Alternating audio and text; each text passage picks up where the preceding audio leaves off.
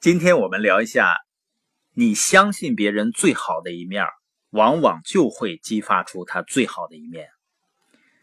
相信一个人，难道真正有这么大的威力吗？有一部电影叫《危险心灵》，它讲述了一个激动人心的故事。一名女教师呢，想改变十几岁学生的命运。而且这个故事呢是根据真实的人物改编的。这个女教师叫罗安娜·约翰逊。她在高中毕业时发现自己不想进大学，所以上了四十五天就退学，参加了美国海军。她服役了八年，在这期间获得了心理学学位，然后呢加入美国舰队，上完军官预备学校。并成为一名少尉，但是呢，在军旅生涯的第九个年头，约翰逊进行了深刻的反思。他决定退役，他想做更多的事儿。有一段时间呢，他在《纽约时报》做发行人员，赚到了非常高的薪水。但是呢，他觉得少了点什么。他一直在读那些孩子的故事。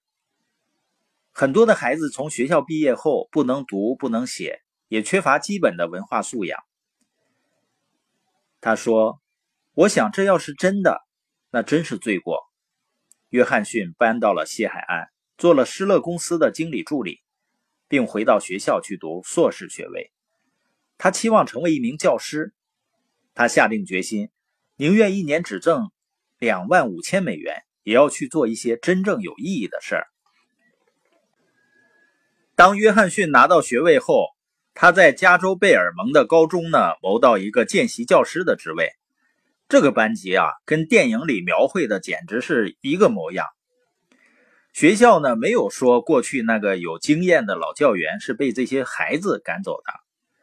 约翰逊说，第一天那些孩子又疯又野，他们的行为举止就像眼里不存在我这个人似的。第二天他又来上课了。带着更大的决心，他要继续努力。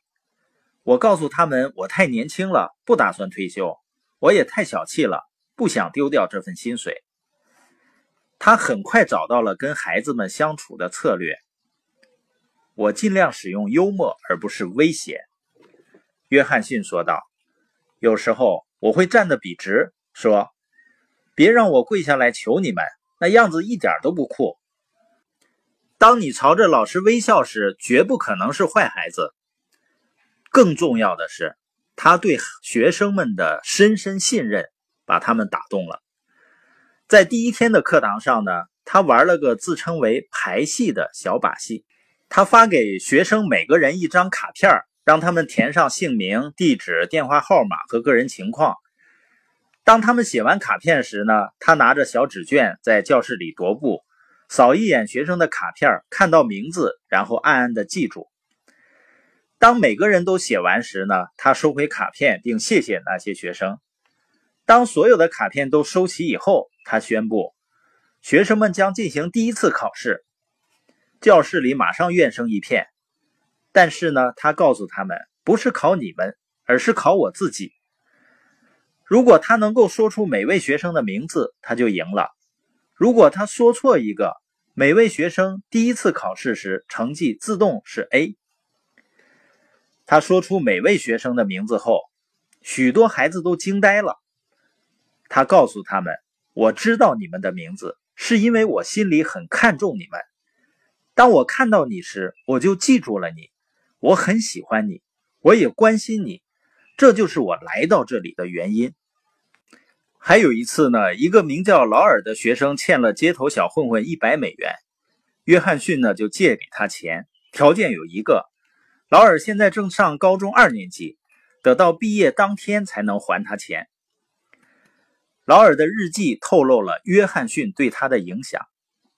上周，你告诉我们要在日记里写别人为我们做过的最好的事儿，我只能胡编乱造。因为在此之前没有谁对我好过，所以我就向你撒谎了。不管怎么说吧，你昨天对我做的是最好的事儿。我觉得你之所以那么做，是因为你觉得我挺棒，诚实、机灵，而且独特。你总是这样跟我们说，我觉得你心里也是这样想的。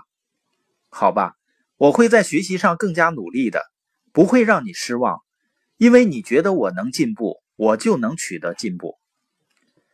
约翰逊如此相信他的学生们，以至于他们也开始相信自己了。劳尔的父母分别上到三年级和二年级就辍学了，他是家里第一个拿到高中文凭的人。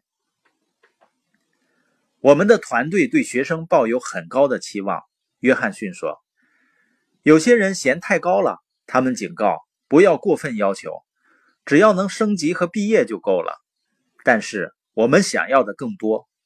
我们要求学生不逃学，远离毒品和烈酒，改掉坏习惯，完成课堂任务和家庭作业，不要受黑帮的引诱，端正态度，不说脏话。只要能想到的，我们都会提出要求。他们真的尽自己所能做到了。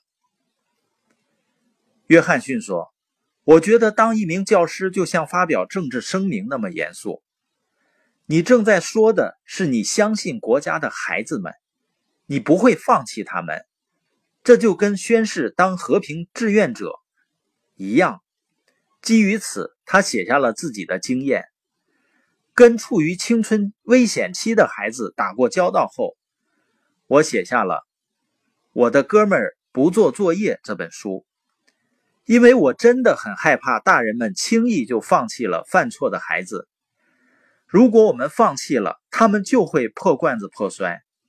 但是，如果我们相信他们可以跨过面前这道坎儿，他们也会相信。换句话说，约翰逊深信，相信别人最好的一面，就会激发出他们最好的一面。